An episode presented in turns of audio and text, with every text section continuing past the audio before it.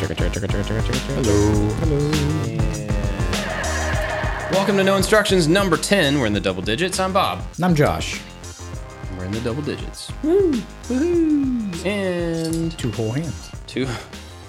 Yeah, well, not two whole hands. I guess it is two whole hands. I don't know why You that okay seemed mm-hmm. weird for me. It is two whole hands. Mm-hmm. I was thinking, like, that's 12. It's not cartoon hands. That's weird.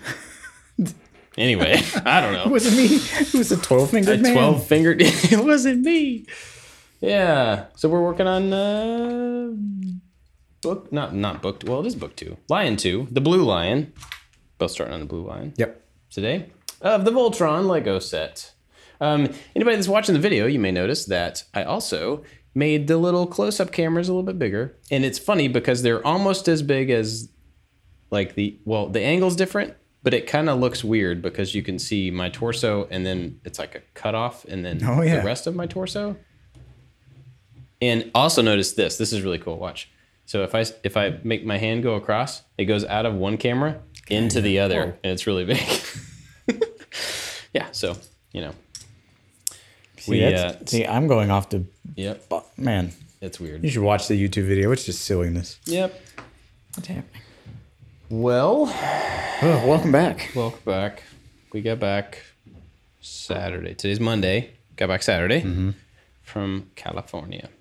This episode theoretically would have been done last week and released tomorrow. But that's probably not happening. Oh no, uh, no. No, no. We were in California working on a project with MatterHackers. How was your trip? What did you think about the trip as a whole? Uh, I think it went really well. So the the project managey kind of designer part of me and talking to them. Uh, our original. Are we talking about the original product idea? Yeah, yeah, okay. before then. So originally we talked to Rhonda and Alec at MatterHackers about making um, a big skee ball table. As kind of the uh, the sequel to the foosball table that you made. Kids upstairs. Sorry. Bang, bang. Bang, bang, bang, bang, bang. But like making a foosball table is surprisingly difficult because Uh, not a foosball table. not a foosball table, a skee ball table. Skee ball table. Sorry, skee ball table. Just because Is it of a like table? Do you call that a table? I don't know what you call it. Skee ball, Skee ball run? Skee ball alley. alley? Board? It Game. kinda- yeah. Skee ball game. There you go. Okay. Because you really do have to make.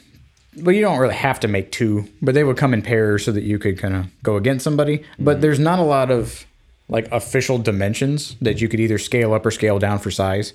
Like the ping pong table that we made that we're using right now. Like there's an official table tennis league of the world. It should be this height by this width by this whatever. Um, that doesn't exist for skee ball. So the ramp, That we could find. I would almost guarantee it's out there somewhere. I looked On the dark web. I looked at a lot of places, and I mean, people have made them, Yeah. but it's just it's inconsistent as to like the ramp dimensions, and we weren't sure how big the space was going to be that they were going to need. So my theory on that is that it's not a it, it is a single player game. It's not a competitive game. So there's not a standard because you're really only playing against your past self. Whereas ping mm-hmm. pong, you want two people to be able to practice on the same situation separately and come together and know, compete. I looked at it like the the side by side kind of basketball arcade uh-huh. games. I mean, you can play side by side with someone, Right.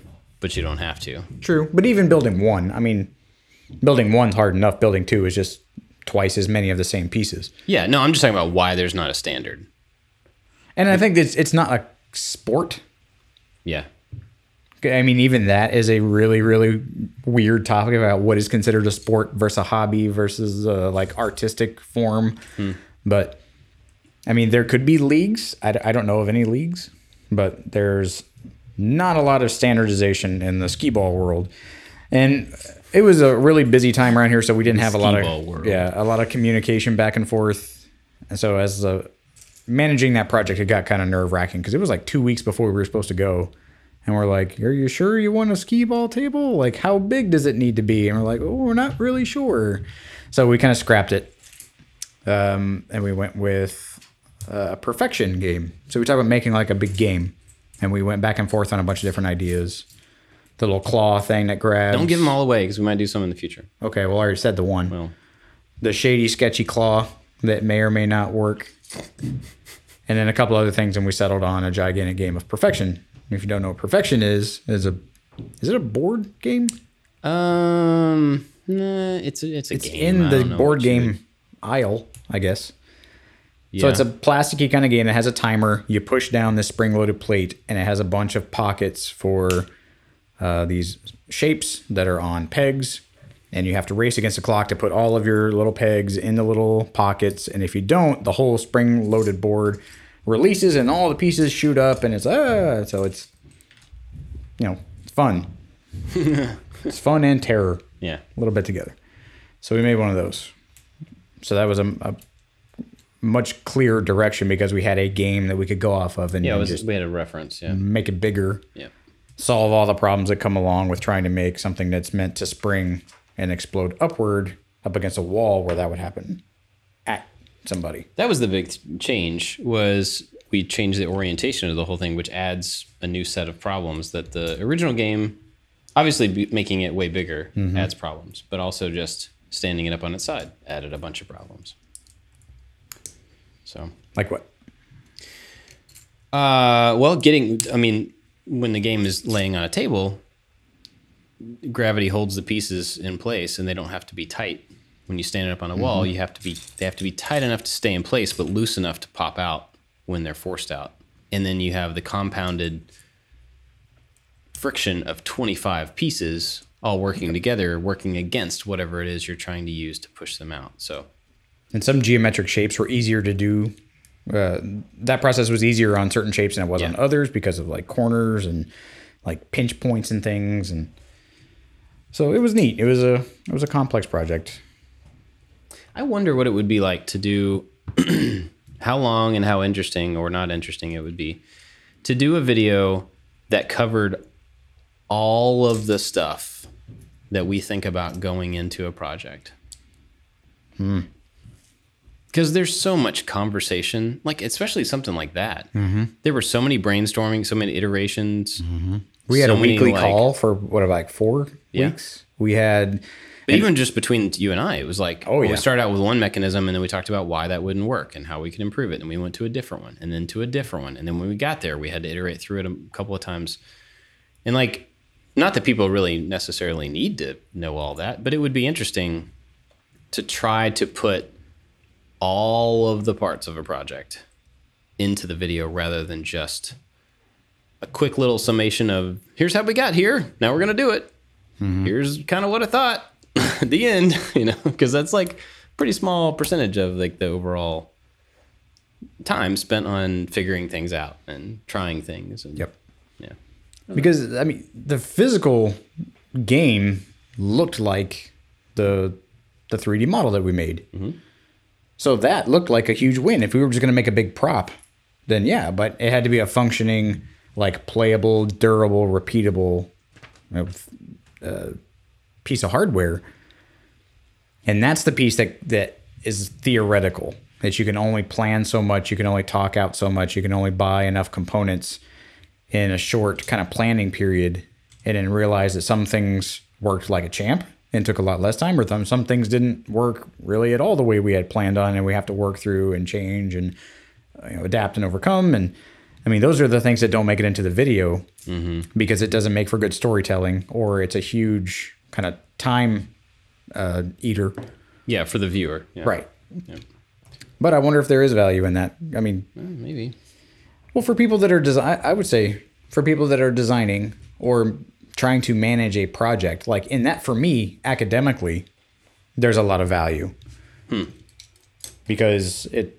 A lot of people when you say like, "All right, you're going to go to MatterHackers and you're going to work on a project," so okay. I mean, we build things here, and it doesn't translate to just building something here and then flying it to California Right. and then Yeah. putting it on the wall. It was a whole different set of stuff. Yeah, there's Using other people's tools in a space you don't know. You don't have all the little things that you're used to.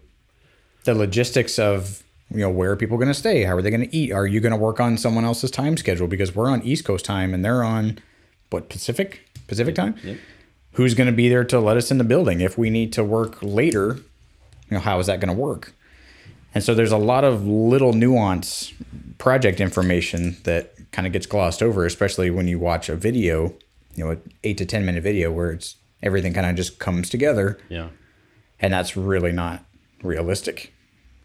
Yeah, and it may not even make sense to put that stuff in there, you know, really, because that's not the value that we're trying to offer. true Um, I mean, it would be interesting to try it one time in the right situation. And it may hit, may not, but it's not that struggle or that um, information is not really the core of what we're trying to do. So, and I you're really not trying to would plan miss. for a struggle like inevitably it's Yeah. going to come yeah. But it's not like okay, which piece of this is going to mess up and is going to be a really good drama? video. Yeah, yeah, and then yeah, you're a you know a TV show at that point trying Yeah. to instill a bunch of drama when it really doesn't need to be there. But that's also I think that's I mean it's not fun in the moment.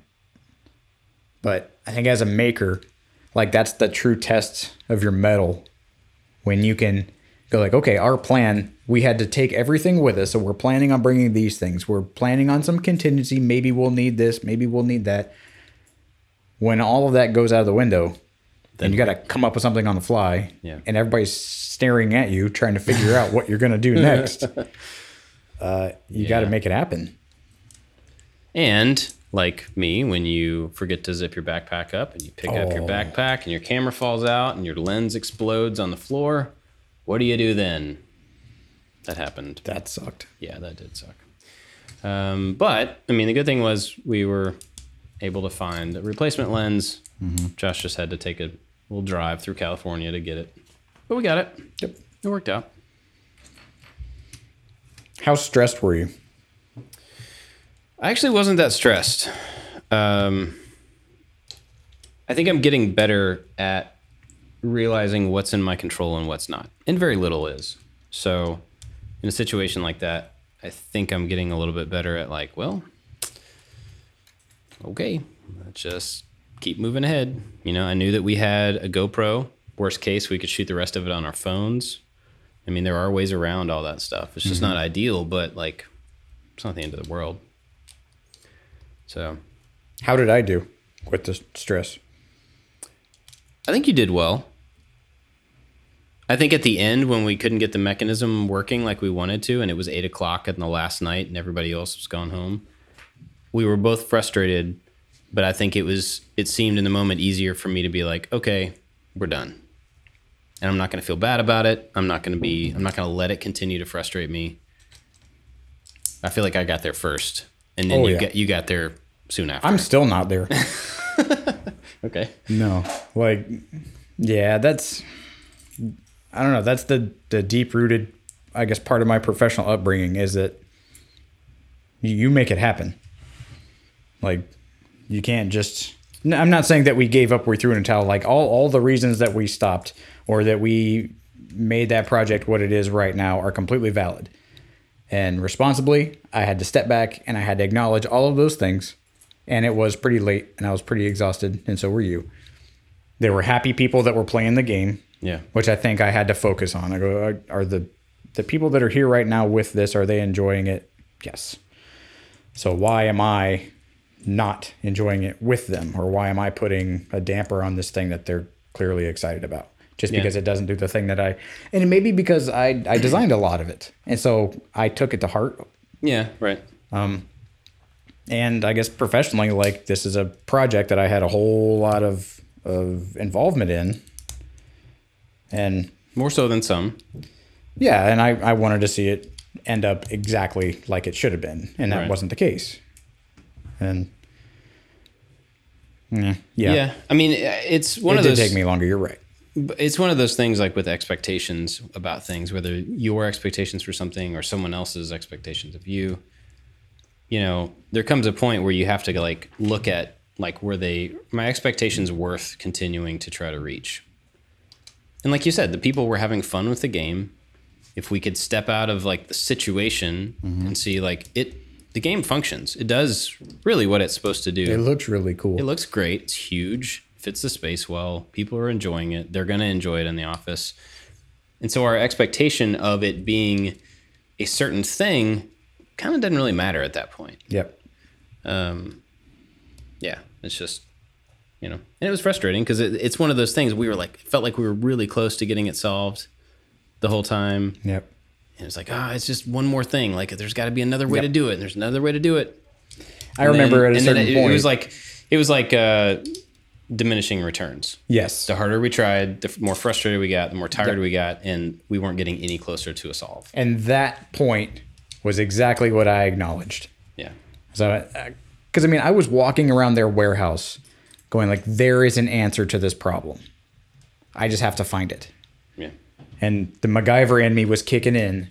And like my mullet was growing as I'm walking around this room, going like, no, there's there's the thing. Yeah. And it's gonna reveal itself. I'm going, aha! And we'll go in there and then we'll do a little heel clicker and we'll walk out victorious. And then like my ability to search for stuff just started like drooping Yeah. and just walked around in circles. Um, and then I stopped and I saw those guys playing with it and having fun and looking at it and being super impressed. You could hear all the people in the office because it's you know, like a packed like Yeah. business. So it's like, oh my god, look at that thing! Look, that's super cool! And like, so you hear the excitement and the scuttle behind you, and that's when I just stopped and go like, they're they're digging this. Yeah. Let them enjoy it, and don't walk around being all humbug because it's not exactly the way that I wanted it to be, but it's not mine. True. And I mean, you know, it's it's it's not dead either. It can be they have ideas about how they can continue to work on it and you know, there's always additions and improvements you can make to anything. We just happened to stop at a point that was before we wanted to stop. Um, but just like anything, there can be improvements that continue can continue to be made. So and that's not to put this project as a failure in any light. I know we're talking about ways we could have done it better. But I mean, so what were you excited about? I was excited about how much we actually got done in three days. And even though there were things that we actively marked off the list, like, yep, this one we're just not going to do. And then this one we can't seem to figure out. If you look at it, when we went out there, there was a stack of plywood. And when we left, there was this, what, six foot by eight foot by one foot giant painted thing on the wall with 25 squares on it with shapes cut out with LEDs in it with glued on letters and details and Arduino in it and gameplay and a PVC rack that was had tension on it that would you know I mean Yep. we did a lot of stuff We did. in a very short amount of time and so I'm happy about that you know we worked hard we stayed on schedule we worked around a whole lot of stuff that we weren't expecting and that, that, that's a win you know and again they're happy with it that's a win so Definitely. yeah Cool. I wish we'd had more time to like relax there because we were going pretty hard the whole time. Mm-hmm. But you know, that's that's work. That's just the way that goes. And I mean, in the project managey kind of collaboration thing, this is this is all input and feedback. Because if you got it perfectly right the first time, then I don't think your project was difficult enough or complex enough. So the next time, now we know. Talking to Dave, we need to add in like a just a surfing day, yeah, flat out day to go surfing, um, and and what we can do better. What am I doing? yeah. Um, it's interesting though. Like I was thinking about this. There's when I travel for work. uh, Most of the traveling that I've done is to an event, to where I go and I may have work to do. I may have to like be on a panel or do a talk or do a show or do something while I'm there. But that's usually a very small segment of the trip overall. And so there's a lot of like hanging out, talking to people and meeting new people and going to this gathering and that gathering. And there's a lot of that stuff. And the two times I've gone out there, and then a couple of other trips that have been, uh, like at the time I went to LA to film that stuff for Vox for an entire week, those are 100% work morning to night, sleep in a hotel, morning to night kind of situations. And it's weird because that's not really most of what my work travel is. And I, I realized that like while we were there, we were sitting in the hotel room and like I think we wanted to watch a movie, but we were both too tired to watch oh a yeah, movie. yeah, that wouldn't happen. I was like, huh, like this is not bad. It was just Mm-hmm. it dawned on me that like what most of my work trips are not really like this. You know, I think most of my professional work trips um, were were meetings, kind of like that same thing. It was a meeting. I had to sit around and just receive or give information. So there was a lot of downtime, and it was really boring because I felt like I left my family for for what for me to get up and give like a three minute briefing yeah, and then listen to two or three hours, but you had to be there the day before because the meeting, for some reason, wanted to start at six in the morning the next day. And so there was a lot of just unnecessary downtime. Mm-hmm. So, like, I've been to a lot of places and I've seen a lot of things just in that kind of wiggle room, which is not complaining about. But there was no real sense of accomplishment in any of those meetings to where this project, like, I felt like we made something awesome and we were there for a reason. And the amount of time that we allotted, other than the hiccups that we faced, like the time allotted was pretty spot on, like to get that stuff done. yeah, that's true. That is true. We both watched uh, a Quiet Place Mm-hmm. on the on the plane ride separately. Uh, What did you think about it? I liked it. I liked it too. I don't like that kind of movie. I don't like spooky, like suspense? suspenseful, like there's something in the shadows. Let's just mm-hmm. act freaked out all the time. I don't like those. But there's something about the concept for that movie that I was really interested in. So I said, well, I'll try it. If I don't enjoy it, I'll just turn it off. It's not a big deal. And it was really good.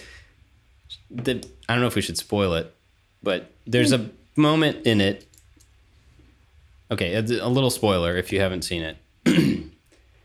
when she's going up the stairs and she pulls the thing, and then the nail pops out, and it zoomed in on the nail. I could, I just, my stomach turned. I was Mine like, man, too. that is going through somebody's foot Yeah. in a minute, and I, this is no, it's just gonna make everything worse. You know, like Yeah. I don't want to see that go into somebody's foot. And so for the next like twenty minutes, I'm just waiting. Is it this time? Is it? Uh, okay. It, that means it's still coming. Is it this time? And then when it finally did, I just about wanted to punch the seat in front of me. it's like, oh, oh man. That's what I love about a movie. And I, that's, you're going to show me, you're going to foreshadow the crap out of this moment. And I'm going to dread it. Yeah. And I know it's coming. And even though I know it's there, it's still impactful and emotional when it happens. It's usually that type of thing, though, when it's so obvious that this thing is set up, it feels cheap to me, anyway. It's like, hmm. you know, when it zooms in on the gun in the corner and you're Yeah. like, oh, somebody's going to die by that thing. That's easy to see. But this one, like, it was just like she didn't notice it. And I know, obviously, somebody's going to step on the nail and it's going to go right through their foot. And that sucks. And I don't want to listen to that or see it. but I don't know. Something about that one felt like it was it was well placed, and it had a payoff. But man, ugh, felt gross. So the premise of this movie, if you haven't seen it, uh, or just think it's just another scary movie, is there's like I guess aliens or something. That I don't know. They that never explain yeah. who the what the monsters slash alien slash whatever have inhabited the earth and kill things like super aggressively yeah when they by sound so they hear it so they can't see things they're blind they can only hear things so there's this family that has a deaf daughter and so she can't obviously can't hear anything and they're communicating through sign language and like they're really ingenious ways they found just to stay quiet i thought was pretty great they all their paths were covered in sand so they weren't crunching on anything and and systems of lights and stuff set up uh, it was really really well made it was it was it was a cool idea. john krasinski directed that movie Yep. so way to go jim Go Jim. He's been in a lot of stuff lately. The new Mm-hmm. Jack Ryan series on Hulu. Have you finished that? Yes. No, Amazon Prime. Or what? Yeah. Yes, I did. Okay, we're like four episodes in. It is pretty awesome. I used to read Tom Clancy books. I've read three or four. My dad was a huge fan, so they were always around. Gotcha. Um, how did how does the character and the stories around it match up to the tone of? I know the story, the books are different stories, but Yeah, there were a bunch of different stories, and like his backstory in the miniseries is different from his backstory in the book. But you kind of get over that. Has some of the same qualities. Like Jack Ryan in the books was in a helicopter crash, but he was in a helicopter crash when he was at the the Naval Academy. And so him in the miniseries, like he was a Marine and got in a helicopter crash, and like Right. you get a lot of angst and you get a lot of backstory for people when it it, it's really good. The characters are really well developed in the miniseries and and in the book. And it takes you on these weird tangents in the the miniseries that you're like, what in the world am I watching? We hit Who? one of those, and I'm like, wow. The- yeah, the uh, one? Yeah. Hmm.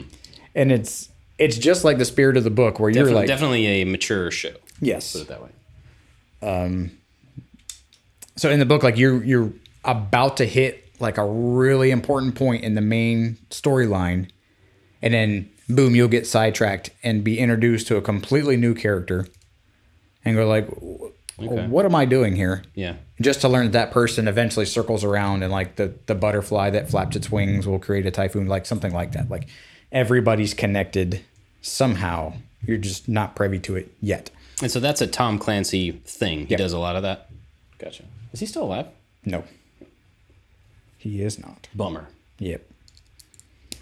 But yeah, I'm looking forward to, to finishing it up. Um, we just, with traveling, we got cut off in the middle of it. So, Well, my wife and I were having a little debate um, whether they were going to. So this is like a season one. I don't even know if they even call them seasons, yeah. but if the season will come to a close, and so I think we're trying to. When we were about as far as you guys were, we were trying to figure out the uh, the studio ness of this. We're like, no, they have to keep it going, or like, will this whole storyline resolve itself in this series, or will they just do a Netflix like painfully drag it out, and then a year and a half from now, maybe I'll get resolution to it. Uh, but they did it really well. yeah, that's I, what I'll, I that's what kind of figure that they would make it standalone. That's what I was expecting anyway. And he's also in this movie that we tried to watch yesterday on Netflix about like a robot and this girl. What was the name of it? I have no idea. I don't know. It's sort of a Big Hero Six esque type thing. Huh. Has this teenage girl, and you get through the just the opening credits, like all her angst, and she befriends this prototype kind of robot, and who's voiced by John Krasinski. Like, Huh. he's everywhere. Yeah, he is everywhere. Good for him. Yeah, for real. Um, I was gonna ask you about a movie. Ah, now I don't remember what it was. We watched a lot of movies this trip. I say that we didn't have a lot of downtime, but it's a lot of airplane travel. Yeah, yeah, that's true. The airplane travel kind of. I watched uh, Infinity War again. Just as good. I've seen it three times now. It's been just as good every time. It's an excellent movie. It is. Excellent. Oh, we watched uh, uh, E.T. So remember I told you a few weeks ago, Jenny and I watched E.T. to see if it was all right for the kids. So our youngest got grounded. so he had to go to bed early, and we were like, "Oh, the older three are still up. Let's watch E.T. That way we don't have to worry about like you know making sure it's all right for the youngest." They loved it. Oh, that's good. Loved it. They got a little freaked out at the beginning because they didn't know what was going on. And we Yeah. told them like it's gonna seem scary. It's not actually scary. It's just you don't know what's happening Yeah. yet. And they were totally cool with it. They loved the movie, uh, and that was that was a lot of fun. So Deacon has seen Infinity War, and I had to talk to him last night about. I mean, your kids haven't seen it, Right. so it was sitting out on uh, like our entertainment center, and I'm like, you have to not talk about this around the Clagett kids. Yeah. Okay. But I saw what I saw the John Wicks Oh yeah. Both of 'em. That's right. because our flight got canceled the first day, so we had like three or four hours to kill. So we just came back home and went to our respective houses. Not that we share a home. And I watched the first John Wick, and then we watched the second one in the hotel room that night. Uh, it was good. They're fun, right? Yeah, they're lighthearted and family. it was it was really fun. It's like, it's a straight up comic book. I mean, it's just and that's what I liked about it. I thought it was just like a of whole action. bunch of killing, which it is, but it's in the visual styling of a comic book, which I thought was super cool. I'm really interested to see what the third one's going to be like. Yeah, and I really like that uh, kind of hotel for scoundrels type thing. Like, yeah. there's a weird underbelly, uh, like the superhero uh, cafe and the how it should have ended. Oh yeah. like they all just kind of get together. There's a code, I suppose. And Yep. you can order room service if you want a bunch of guns or you want a doctor. I just thought that was a, a cool storyline that they kept going. Yeah, it was pretty cool. What am I doing?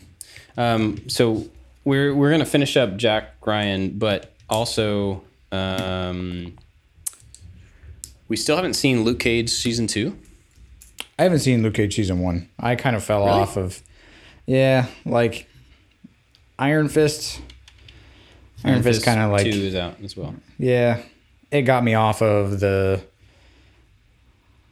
the Defenders. Is that what they are? They're called Yeah. all together. Yeah, that whole like group of people. Like I still like Daredevil, and I'll watch Daredevil, but the other two never really held my interest very much. Luke Cage is good. Okay. I, I liked it a lot more than I thought I would. And it's, you know, all of them will have moments where make you squeamish and stuff. But Luke Cage, the thing I liked about him is, uh, or about the way the guy that played him, is he feels like a legitimate good guy. Like he's trying to do the right thing.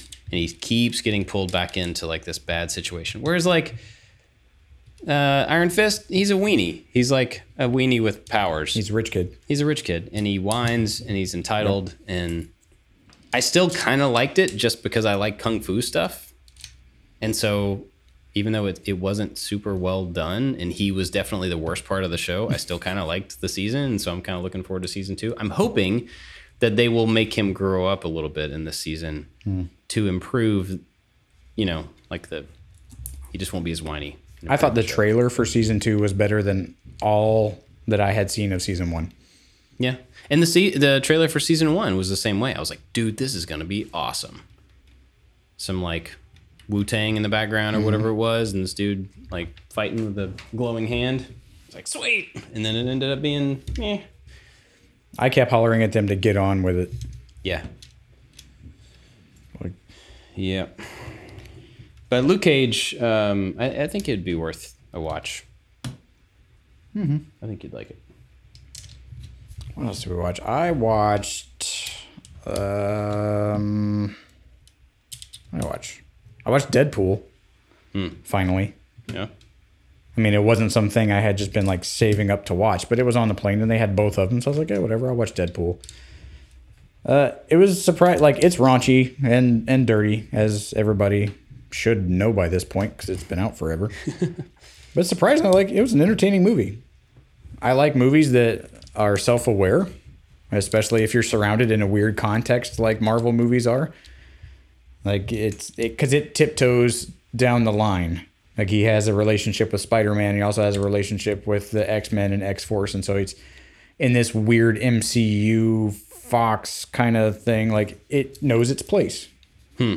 and it's able to point out all the little funny things. It made fun of Ryan Reynolds and Green Lantern at a certain point. Um, the story was compelling. I think I will go back on what I said last week, is I don't like how characters from one movie are put in another movie. Ryan Reynolds is perfect for this role. Hmm. I I totally believe him, hmm. hands down. I could see that, but I don't like it. Like from what I, I've never seen either one of the movies, but from what I've seen of like clips of his attitude and his pluckiness and his, I'm just like, man, I don't want to watch that. That's the character. Like that, that doesn't sound interesting to me at all. And I don't like, uh, you know, you said you like when they they are aware, self aware. I don't like that. The thing I enjoy about movies is that they are somewhere else. That they are a thing that I don't. They're not real, you know. Like I like that escapism of movies. I like Yeah. going to a different place and being engulfed in like a different world or a different time or a different something. And then when they break the fourth wall, I'm just like, oh yeah, it's, it's kind of It breaks the fourth wall yeah. many times. Yeah, It- at And one point, heard- I've heard that many it times. broke the fourth wall while breaking the fourth wall, and he made a comment about it. And he's like, "It's like 16 walls." yeah, So yeah. That's not interesting to me personally. I started to watch it. I pushed the button. I told you this earlier. Like I pushed the button, and the Fox logo came up, and I heard the little da da da da da da da. And I was like, oh, I want to watch Star Wars. that was the. I had that feeling of like I want to watch A New Hope. Like that's the thing that started out those movies, and so I knew it wasn't Star Wars, and I knew it wasn't on there. But the next shot is like the credits rolling and the this dude falling backwards with like a gunshot in his head, and I'm like, man, oh, yeah, the slow I motion. don't, yeah, I don't want yeah. see this. Like I just immediately knew that I wasn't in the mood. Maybe someday, but I wasn't in the mood. So I had nothing else to do. There's there something else I watched, and I don't remember what it was. It was after The Quiet Place. I tried to watch Blazing Saddles because I had never seen it, and that movie is like riddled with 1970s like okay language that's horribly not okay and wasn't okay in any Yeah. time. Like they use really really foul language, even for for Deadpool. I watched. I sat through Deadpool being okay with the language and not watching Blazing Saddles. Like that was Yeah. a line I felt like I was uncomfortably crossing. Yeah, we watched it one time because somebody was talking in like, I don't know, don't 10 or 15 years ago or something. Somebody was talking about, oh, it's like one of the best. Mm-hmm. I'm like, okay, well, we'll give it a shot. And I was just like cringing the entire time. Like, Yeah. I don't, I don't want to watch this. Yeah, It's not I don't. funny. I don't want to like this. yeah, yeah, it's pretty bad. Yeah. Um, uh, there was another movie that I wanted to talk about though that we haven't talked about. Uh, I don't know what it was. Um, I gotta write them down. I don't know. We both finished our lion. Well, Well, bag Bag. four. bag four, How many bags are in this? Did you like sixteen, something crazy. Uh, fourteen, at least. I saw sixteen. No, 16. Yeah, Yeah. 16 bags. That's nutso. Mm-hmm. Well, uh, we're like 35 minutes in. You want to do some uh, pros and cons? Do we have any? You said you had some left over from some. Brent. right? They're they're they're not as good as the We other had somebody ones. email us. some. Oh, oh, I actually did have an idea here. Something I wanted to talk about. This is kind of dumb. just a little bit, A little, just a little bit. Um, what do you think about heirlooms? like a family heirloom. Yes. I don't. uh, the con not not specific things the concept of a thing being passed just in some object whatever you Oh. imagine it to be to be passed down from family member to family member for the sake of it being in the family I like it. I like that concept. Um, I think, especially in a throwaway culture that we have now, that it's good to have something that you can connect back with real life family members. Um, because m- my family is all like really country, super like West Virginia country. They never had anything worth valuing enough to hand down to people. And so when I started woodworking, I'm like, I envisioned a thing that I could make. I'm like, I have to make this good enough that people would want to pass it down. So that excites me that I could have a connection potentially with three or four generations of people and they could look back in some book and see a stupid picture of me throwing up some white kid gang sign or whatever in middle school. That's the only print picture left. That they go, that's that's my great great great great granddad. and so I like the idea of having like a connection to your family because, excuse me, mine wasn't really well documented or known, hmm. and so I don't know. My family in my mind only goes back one generation or hmm. two gen, like my grandparents. Everything after that, like, pretty much didn't exist to me because there's Yeah. no pictures other than Right. some really old tarnished ones. yeah So I I like the idea that there is something that someone can have such an emotional attachment to that helps create that story where other people may just have stories about their family. yeah Can kind of take the place. Yeah. I kind of go back and forth on this because I part of me really likes the idea of having something carried through a long family line. And then there's another part of me that's like it's just stuff. Like mm-hmm. I it could be I don't know, maybe I'm related to King Arthur and like Excalibur gets passed down family after family after family and it ends up and I can have Excalibur. It's still a sword. It's still a it's still a thing that in and of itself doesn't have any value and it actually doesn't connect me. I'm not disagreeing with you. This is just the one of the sides I've thought through. Mm-hmm. It doesn't actually connect me to anybody before. It's just a thing that we had in common. And you know, part of me feels bad about feeling that way because it like devalues something that someone else valued in the past that wanted to connect, you know, down the line. But then part of me is just like, I don't, I don't know. I, I feel real strongly that this everything's gonna burn. This is all going away. None of this stuff matters. Eventually, down, you know, at some point. And so, like, I, I'm kind of caught between those two things of like, it certainly doesn't hurt to have an heirloom Yeah. but it's like I don't know that I would go out of my way to hang on to a thing just because it was a thing that someone in my family had before. This came up um, partially because my wife has a few pieces of furniture that are from her great grandparents, I guess. And when you look at them, they are not handmade. They're not nice. They are hmm. not fancy. They were bought at a store, made in a factory.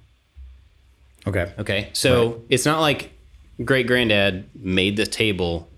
And, and if that's the case, it doesn't matter how nice the table is, right?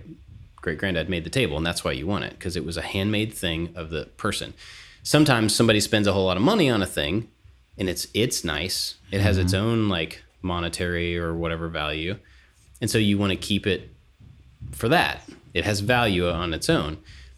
So she has some of this furniture that has no value. It wasn't made by a person. It's not worth anything. It's just furniture that they had in their house that they probably didn't really, you know. Yep. But it's interesting the way that the the difference between she and I we will look at. I have some furniture of my grandparents, but like I don't I don't really care. It, it's cool to have. It's nice to know that it would that they had it, but if it were gone, I wouldn't probably even notice the difference. Whereas she wants to hold on to stuff simply because it was in a great grandparent's house. So That's not right or wrong. It's No. just like it's interesting to to be confronted with two people who are in the same position uh, to our future family. Three generations from now, we are great granddad, Yeah. great grandmom. We are those people, and we have a different way of looking at the ways that our stuff is going to be passed on, or the stuff was passed on to us. I don't know. Well, I think I don't know. I, have, I think I have a unique perspective. Is that we had some of those things and we purposely downsized. So I had to look at the stuff in my house. I go, this does it mean enough to me to take up floor space in like a storage area? Yes or no? Or do I have to hang on to this? Or how deep really is my emotional connection to connection to X? Uh, like we bought this piano when we were in Belgium that belonged to a really good friend's family from long ago. It was from the 1830s or something. It was a beautiful piano. I don't know how to play the piano. It was just gorgeous and it had a story. But it had a story to me. Uh, I was told by a couple people that the piano like would never be in tune. It was just something cute to look at. So when we were getting rid of all of our stuff, like that one kind of hurt because it had a story, but when it was gone, I never really thought about it Yeah. the furniture that you talk about, I think m- my uh, desire to have that heirloom is that it is still functional because of its quality. That if I could make something like the, the table that I made, I thought about it the other day when I was reading through Screen Free Parenting. I'm like, where are your kids going to be or who are they going to be? I'm like, which one of these kids is A, even going to care that this table is still around, or it's just like the table that they eat and spill milk on, or are they going to argue over it about who's going to get it? Hmm. And is it going to survive, you know, that long? It's a walnut table. Like they could make a walnut table. But that's a, it, it is a piece of functional furniture Yeah. that also was made by someone that they know and love and was a family member, or that was crafted with such quality that it can and very well should survive the test of time. So when my mom went back to college uh, in her late 30s, she did a, a lineage project. So she made this this big family tree, and in that family tree, she wrapped it up inside of a cookbook. So she has all of her aunts and grandmothers and little like post-it note kind of cards that like the Nestle's Toll House thing was originally found on. Like she's got those photocopied in this big book. So I'm like, wow, this is cool. This is a connection to people from long ago mm-hmm. that could easily be resurrected into now. Like it's it's neat. But you look on there, and it's like open a box of this, combine it with a like container of this, stir, heat, and eat. So it's not mm-hmm. like grandma's super secret recipe that she doesn't want to share to anybody that won some awards. It was like get a box of Rice-A-Roni, add cut up spam chunks.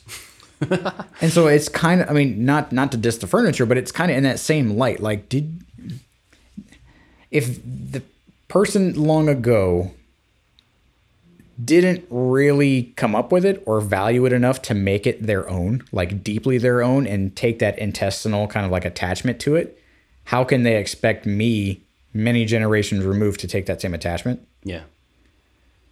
And and so if I God, I hope hundred years from now people don't have my IKEA furniture in their house thinking it was something that their great grandfather valued because Right. I mean it didn't yeah. there are those things that may get left to the side because it may not be in style in the future with the flying cars and the jetpacks or whatever. Like, but I don't know. It's it's a I I get your question and I get your uh, your stance on it. I wouldn't go, kids. I made this thing. You are going to hold on to this forever. Give right. this to your Love children. this thing. Yes, this is an icon that will represent me long after I'm dead. Like that's not a thing. Yeah. Um, But if they they will inevitably form like an emotional tie to something that they associate with me. Yeah. And if that association is strong enough or if it gets brought up, like they'll eventually maybe tell their kids. And so it may be an heirloom by accident Yeah. because I don't, I don't feel like there may be entire generations like this was my dad's iPhone. He was on it all the time. Yeah. he loved it so much. like that may be a weird situation. Uh, and furniture for years ago may have been like, you know, baby boomers had their first piece of nice furniture. Yeah. Or I remember my my family with the cookbook, it was real basic and simple stuff because they didn't have a lot of food, and so they just made it work with you know with what they had, and so Yeah. it seems really kind of trashy and not like a really solid meal on paper, because that's what they had to work with, Yeah. and so I don't have those same problems, so I'm not about writing down like my recipe for the only thing we have to eat. Right. And so the contextually it'll be completely different for our kids. Right. so part of the reason that this whole thing came up, I mean, I was thinking about this when we moved into this house in a different context, but the reason I wanted to talk about it is because as I started buying parts for R2D2, it dawned on me that at some point I'm going to have a fully functioning R2D2. And at some point I'm going to die. And at some point somebody's going to go, hmm, what do we do with that thing? Along with all the other junk. I mean that's not just but that like is one abnormal object most people in the world will not have. And so it made me wonder like are my kids gonna like kind of are they gonna fight over r2d2 are they not gonna want it because it's big and it runs on ancient batteries from 2018 you know? I Um, feel like dibs is appropriate here. okay. Just saying. But But it, you know, Yeah. like that's a thing that I'm going to spend a lot of time and a lot of money on, mm-hmm. and it will be a thing for the people who like Star Wars for how many ever generations it's fashionable. That's a thing that pretty much anybody would like. Is is that R2D2 free? I'm going to take that thing. Of course, I'll mm-hmm. take that thing. It's sitting right there. Nobody wants it. It's the guy that made it's dead. Like, so Yeah. it made me think about like that, and you know, just some of the other stuff that I'm spending my time making. The arcade may not stand up to the test of time as far as construction. So a lot of the stuff I make may not last from a construction perspective because it's not supposed to. Um, but you know, things that are really unique, like is that's like the katana. what about that guitar over there? Yeah, I mean, So it's the, I'm, I'm pointing only- to the, the very first gu- very first really project that you made here in this shop of your grandfather's. Right? It has huge emotional attachment to you, only me, only you. right? And so, unfortunately, like if you were to pass away, like when I was unboxing things, I didn't know the significance of that until I accidentally turned it over and saw, you know, scribbled Bobby Clagett cursive handwriting. Like Yeah, it, it doesn't look like a finished piece of anything. right. So would they find the value in it or make that association from, you know, deep lineage to their dad? Yeah. So that's that's hard. I don't know if they would or not. And and I guess the the part of me that says like everything's gonna burn is that like I don't care. It doesn't matter to me. Like I, I don't expect them to care about that thing or this table or the arcade. I think they'll remember them Yeah. because they were of the age to where like we have an arcade in our not everybody has an arcade in their living room. That's interesting. And so I maybe they'll be attached to those things, but like that guitar and some of the other stuff I've made that they've never really interacted with, I didn't I wouldn't care that they were cared or didn't care about the object. That doesn't matter to me. But I think the things that are unique, like the arcade and like an R2D2, that are going to stand out as like, you know, like the kind of thing you would go to school as a 8 or 9 year old and be like, "Dude, we have an R2D2." Nobody else in this school has an R2D2. You know, like those are the things that I still don't care if they want them or not. It's not going to hurt my feelings if it mm-hmm. all goes in the garbage, but those are the things that I kind of wonder about like are they going to end up trying to figure out like who gets R2D2 when I die or I don't know. It's just I think that so heirlooms being a physical manifestation of history. So maybe, I mean, not say maybe, all of these things in their physical form may not be valuable.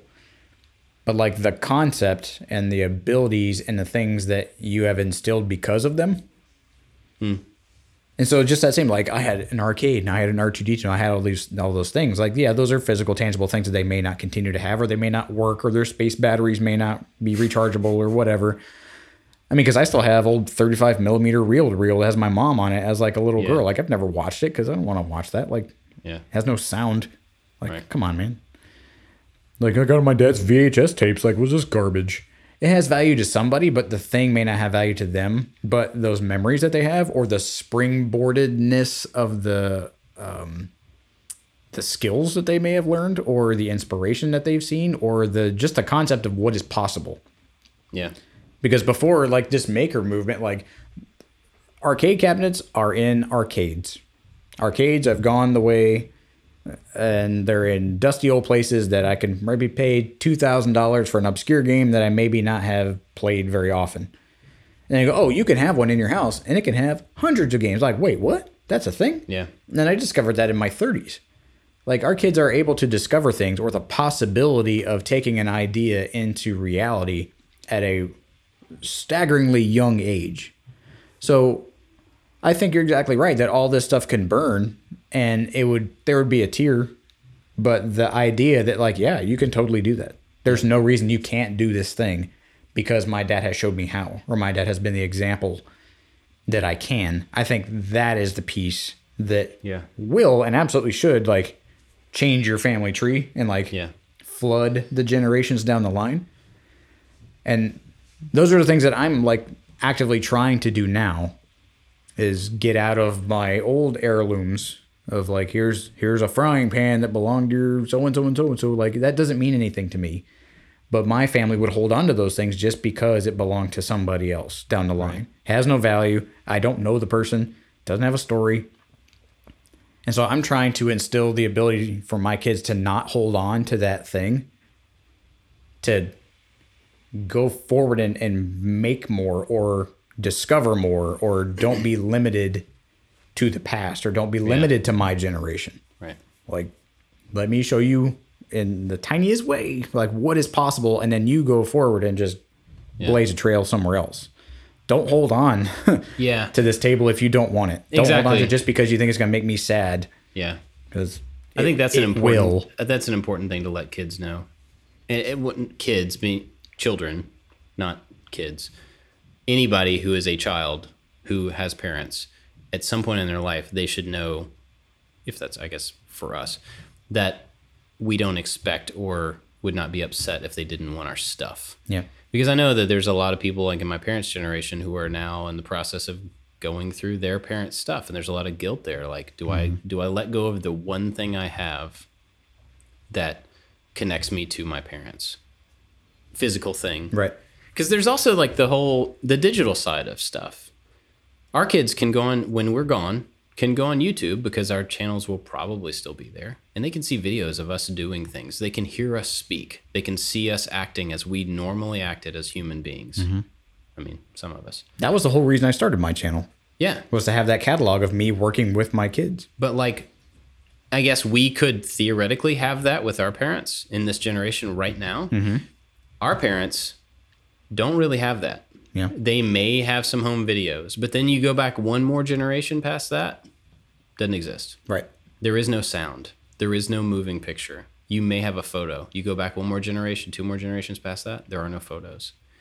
And it just fades away so quickly. And and then when you look forward in time, it's like right now we can say, oh well, it's cool because our kids can like go back when they're older and we're gone. They can go back and watch videos and they can see what we did and they can look through all the millions of photos we have on our phone of them as children and as us as a family. That's cool. And then one generation past that, like, oh, our grandkids can do the same thing. And then you go one generation Maybe. past that, and then they're like, I have literally four million photos of my family over the last four generations. I'm not going to mm-hmm. go through that. Or if you even have the means to do it. Like, well, yeah. If it becomes the 35 millimeter, like that was my mom. That's not even like grandkids. Like I have no way to watch that. Other if I like held it up to a light and just like pulled it really fast, like Yeah. there's no way for me to actually view those things. And well, so there is. It's just like, is it worthwhile? You you Okay. You know, going down the digital stuff. I think it's it's the barrier to be able to view file formats and all that stuff is is very different than like having the right projector. yeah. Um, but I think it, it's it's a weird. We're in a space right now where there's going to be a really weird trade off in a couple of generations to where before there was nothing to of uh, you know photos and videos and audio and that stuff. Now we have the capacity to take photos and videos of every single thing, and in a couple generations, there's going to be so much of that that hmm. no person in their right mind would want to go back and try to get through the content created by multiple generations of their family. Yeah.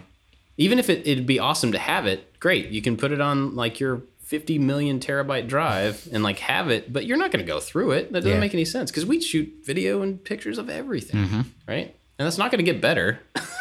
so I get it's just weird. It's like the same problem of furniture, but it's digital. Like, do you you want to have to download great granddad's terabyte drives? I don't want to. I don't have time for that. You know, like it it's like a weird. Mm-hmm. It's going to be the same thing in a couple generations. I don't know. I'm not trying to be negative or defeatist at all. It's just interesting to think about how stuff is stuff, physical or digital. It's mm-hmm. still stuff, and at some point down the line from us, people aren't going to care about our stuff, or they're not going to know why they should care about it. I think that I think that's it. It, it. it could either be so abundant that you can't weed through to the important points, Yeah, where everything just kind of becomes lost in a, in a fog, um, or it's just not relevant. Because I mean, my mom has pictures. I just don't know who those pictures are. So I think it, it's an association. There has to be a story. There has to be some importance because the pictures in the video that we take here will have no context, or people won't know why it's important, or they don't Yeah. know who you are. But I have I have one old flip phone that I have kept like ever ever since I had it, and I have the charger for it, and I made sure to keep the charger because it has a video of my mom uh, laughing. Hmm. And I can't get it. I've tried. Well, I, I tried back when, but I was told that I could not get that video off of that flip phone onto anything else. really? Yeah. So I still have the phone and I still have a charger. Huh? So it is like the one video, other than like the VHS ones I have when I was a kid or whatever, like the last time my mom like laughed with me.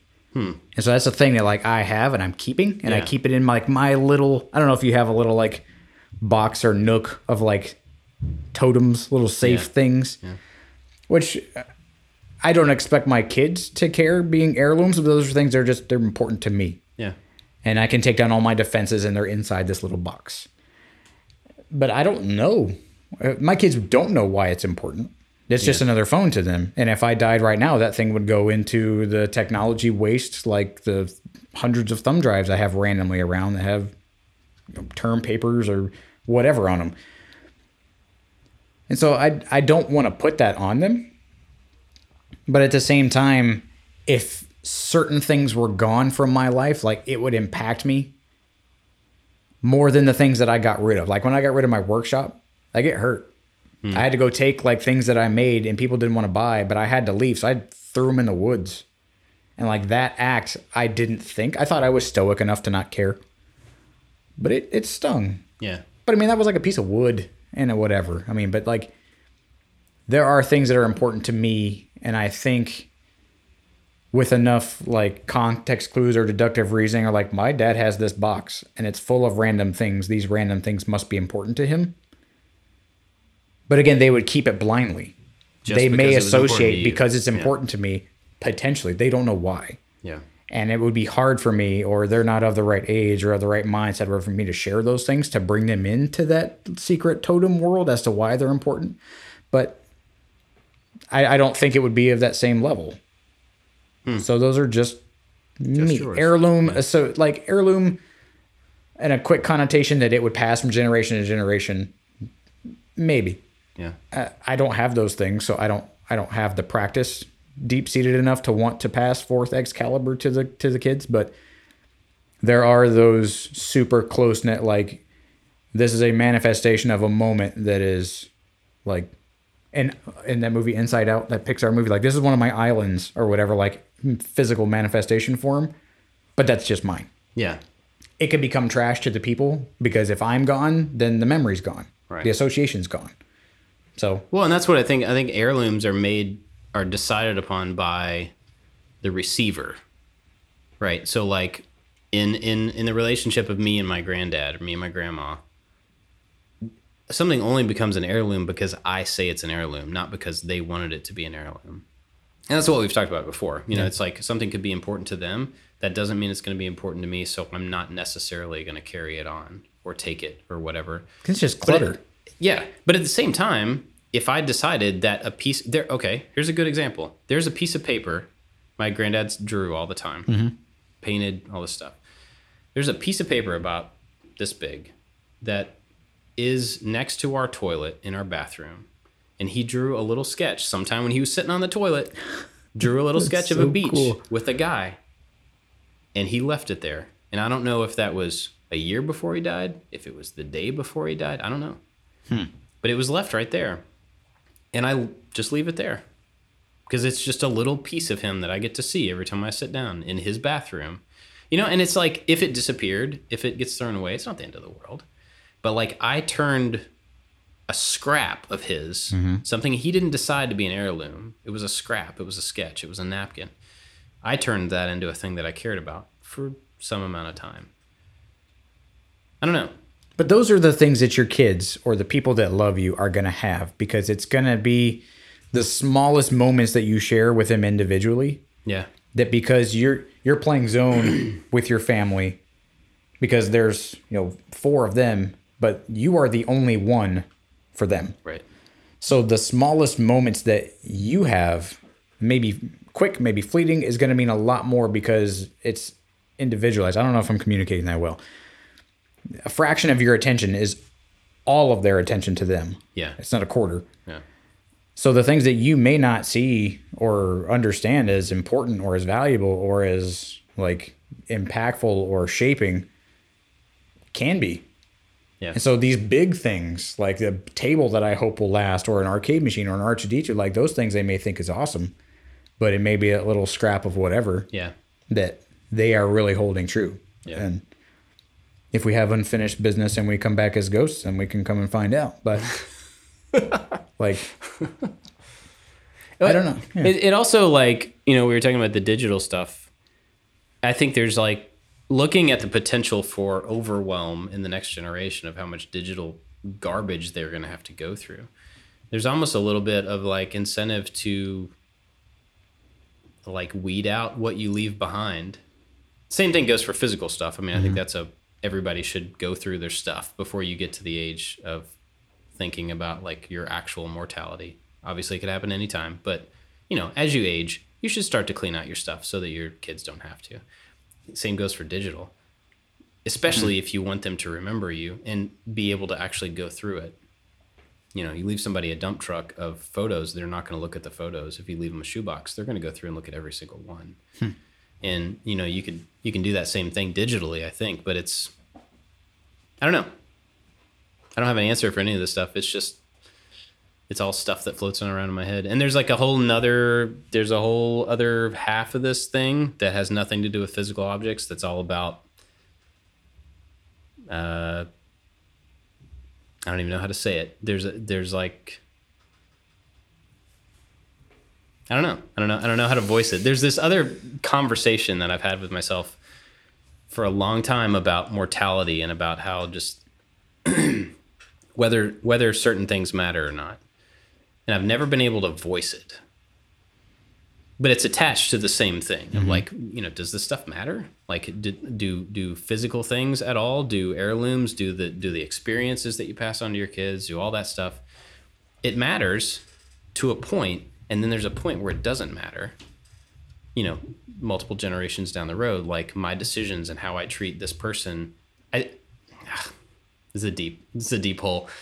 butterfly effect stuff, yes, it matters. But like the conversation I have with my son about his behavior and about how he should impact this and how he should listen to that person and not react this way, that affects him. Mm-hmm. He will affect his kids. They will affect their kids. I get that path. But like also the minutia of my decisions is gone with me for the most part. I don't know. Anyway. Well, no, it. so when we decided to move into the RV and leave my old job and leave our big house, it was that was at the the heart of that decision making process. It was like we are focusing on all of these things. Mm-hmm. We have to fill rooms with stuff like what activity do we need to go do? What do they need to be involved in? And it- we we were creating spaces filled with things that they could be alone, like and by themselves. Like you could go in your room and you have everything you could possibly want in your room, or Yeah. you can go play baseball, you can go play whatever. Like when we went out and the experiences that we all got to share together. Uh, I I know our kids are still really young, but I know that Deacon will will pipe up every once in a while about things that we did on our trip.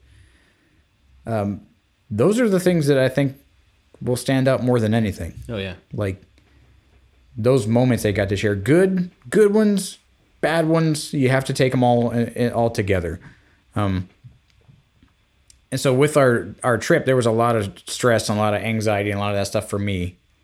But like i could the moments when i was able to stop and just like look at them enjoying each other learning with each other growing together with each other like that was what i was hoping was going to happen. Yeah. and it's impossible to tell whether that would have happened in the house and or not. I don't know, but like those are those like nostalgic dad moments when I could just sit back and they don't pay attention to me being here. They're just the three of them being okay all together Yeah. and sharing this moment and just like hoping okay maybe not the table maybe not the whatever but like i hope you remembered this moment Hmm.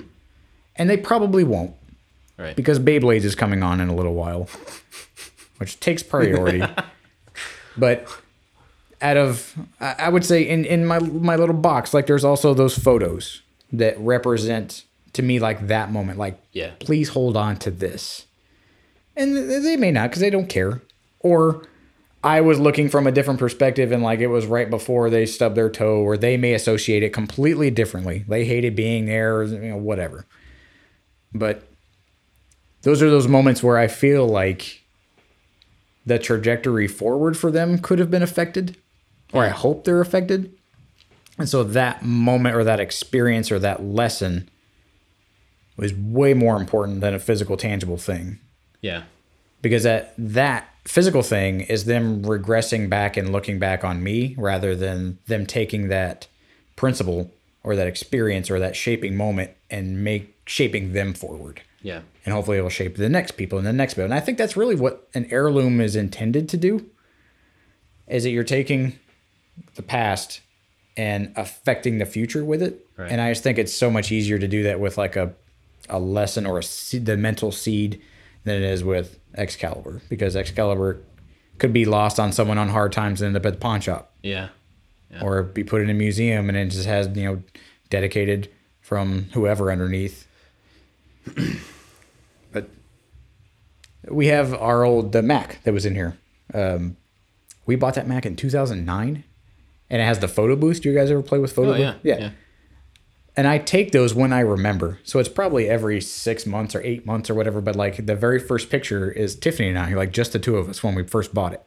And then the next couple pictures is her pregnant with Deacon. Then like there's Deacon when he's a baby. And so hmm. it's it is that brief synopsis like just in front of this computer Yeah. where it has all like the face distorting stuff. So it's always really silly and really fun pictures. So the world that that photo booth gets to take or the story that that photo booth is telling is really fun Yeah. Right. because it's it's shaped in that context. Yeah. And so all- all the terabytes of data that someone has about your life that they're probably not going to weed through. Like if they had to weed through something, I would hope it would be that photo booth strip. Hmm. Because it's here's our last day in Belgium. This is the last picture I took at the hotel before we got on the, on the plane with this computer. And here's me holding up Isaac for the first time because now he's introduced to the photo booth, like the super condensed version Yeah. of my generation. Huh. And it's really fun. And they want to take like a thousand pictures. And I keep telling, like, nah, th- th- that's good. Like, Just a couple. yeah, So I, that it I- doesn't clutter I up. don't Yeah. want you to pervert this. I just I want to keep it what it is, probably against your will and against your wishes, because it's just the silliness for them right now. Yeah. But like in my mind, I have that association or like that goal. That's kind of cool. Yeah, and it's I mean that computer has survived. It works just as great now as it did the day I bought it. So it kind of helps that the technology is keeping up. Yeah. But uh, I stopped and looked back through all those. Man, this is a really deep episode, man. I'm about, Yeah. to, I'm about to get misty here in a second. But That is really cool to have a kind of single channel to capture like the like you were saying like a 6 month basis rather than the, our phones are hourly. Mm-hmm. Right. Right. Yep. It's just like it's so much because in the moment this seems like the thing that we need to capture in the 5 minutes from now that thing seems like the thing we need to capture. That's kind of cool to to do a 6 month or yearly thing. I mm-hmm. as much as I dislike a lot of things about Facebook, one of the things I do like about it is how they bring back old photos. Mm-hmm. And maybe it's because I don't upload that many photos to Facebook. Hmm. So that the ones that are brought back are ones that I intentionally said this makes me smile so much that I want to see it again in a year. And I've I've over the last couple of years have actively uploaded fa- Facebook photos so that I will see them again in a few years so hmm. that the only things that they can send me reminders are are not of a car crash, not of the time that I dropped my phone in the toilet, and any of that, which I never have. But you know, it's not that type of stuff. It's like, man, this day was awesome. I got to put that picture up so that in five years, when my teenagers are driving me crazy, I see that picture again. You know, if Facebook's still around or whatever. So it's kind of the same kind of thing. so maybe um, we need to make like a time capsule, like a slow leak time capsule, Slow leak time capsule. Okay. so that we can fill it with those kind of moments. And then when we die, like Oh, they leak out over it time. just gives little pieces of those things that we kept secret and that we want other people to know and it's got context to it maybe so that they can just little by little over over the years Huh. That's a cool idea. yeah That sounds like an app waiting to happen. right Yeah. Because when i found my mom wrote me a letter. She wrote me two letters i think. I know where, i don't know where the other one was. I have one. Um but i like all the things that she's ever written. I mean she's written tons of stuff. Like i go back to that because that seemed important. But she typed it. So i don't like it because she typed it like it, it seems a layer removed because it's typed. It's not handwritten. Yeah. so that's uh, there's a part of me that like if i have an idea if i have a sketch if i have a whatever a concept i like to still draw things out. Because if something happened to me now and the kids wanted to hold on to something like they they can see that pen. Like your your granddad. Like if your granddad had an ipad near the toilet and was doodling with the apple pen like i don't know if that association would be Yeah. the same. Yeah. but i remember my mom had terrible handwriting and it was one thing that i laughed about and it was one of those things i just mm. always kept near me and so that the letter that she wrote me it doesn't have that and so that's a piece that is a, it's a layer that is not there that i would hope it would be there Yeah. so if I were gonna put things in that time capsule, it would it would be a lot of photos, but it would be more photos of things that I actually drew or actually did with my own hand. Yeah. Maybe. It'd be cool to do that, but also like even if you had photos, to do like some sort of voice track with it, explaining like you were talking about watching the kids interact in a certain way, and they may be totally oblivious of the fact that you were watching. It would be awesome to go back and like do commentary hmm. on why you took pictures of certain things about your kids or, or certain moments or like you know any of the stuff that we hold on to because we Yep. think it's important relative to our kids to explain why it's relevant because like you said they're going to go through your box and they're not going to know why any of that stuff matters but if they had a video of you saying like this matters because it was my thing from that thing in this time and mm-hmm. whatever they would actually mean something to them maybe maybe I, not I but- think besides like heartstrings, practically, like that's really important because there were things that I needed to know, like about my childhood or about like when Tiffany was was pregnant. My mom was a nurse, and so there was stuff I'm like, did this happen to me as a kid? Like, mm-hmm. was this a thing? Because I'm not able to remember, and she wasn't around to tell me about that story or tell me about you know certain times or whatever. So those could be really important, just pragmatically. Right. And it reminds me, there was like a Michael Keaton movie a long time ago where he was uh, gonna die or something. He was making videos for his son. You ever see that? Yeah, No, I don't where he was so. teaching him how to shave, and he was like, always up and down, never sideways. I was, I always remember that moment. I don't shave anymore, but that moment from that Michael Keaton movie, I stuck with me. He was trying to like teach his future son or future kids things because he wasn't going to be around. I don't remember what movie that was. I don't know. I don't know. I gotta find it, but it seems appropriate. Yeah. But yeah, like a slow leak time capsule with context. I think Okay. is very good. We we combine it. R two D two. That projects projects a memory every six months. That is perfect. randomly wakes them up in the middle of the night. Like we got another message. wow, that's good. We could just like hint that there's treasure in the first one just to keep people interested. Yeah. That's a good idea. Because you just have like a super boring life. Like, oh, here's a picture of the time I went to the grocery store. Yeah. That one episode of Full House was super funny. yeah, it was good. That's it. Anyway, we got deep. Yeah, we Hour did. 15. Dang. That's All right. that's hour and fifteen minutes. Yes. Hour hour d fifteen. No, I said hour hour and 15. Hour and d. Hour and 16. Yes. All right. Well, let's wrap it up because we're going long. Um, where can people find you? on Instagram, wherever I post pictures of random things that now I'm not going to from what we've talked about now, but uh, Instagram at the PI Workshop. Cool. And we're both at I like to make stuff on all the stuff. And um, yeah, I'd love to know what you think about this topic. If you're listening, you have some feedback. Yeah, let us know somehow, somewhere. All right, that's it for this one. Yeah? Yeah, man. Cool. Bye bye. Bye bye.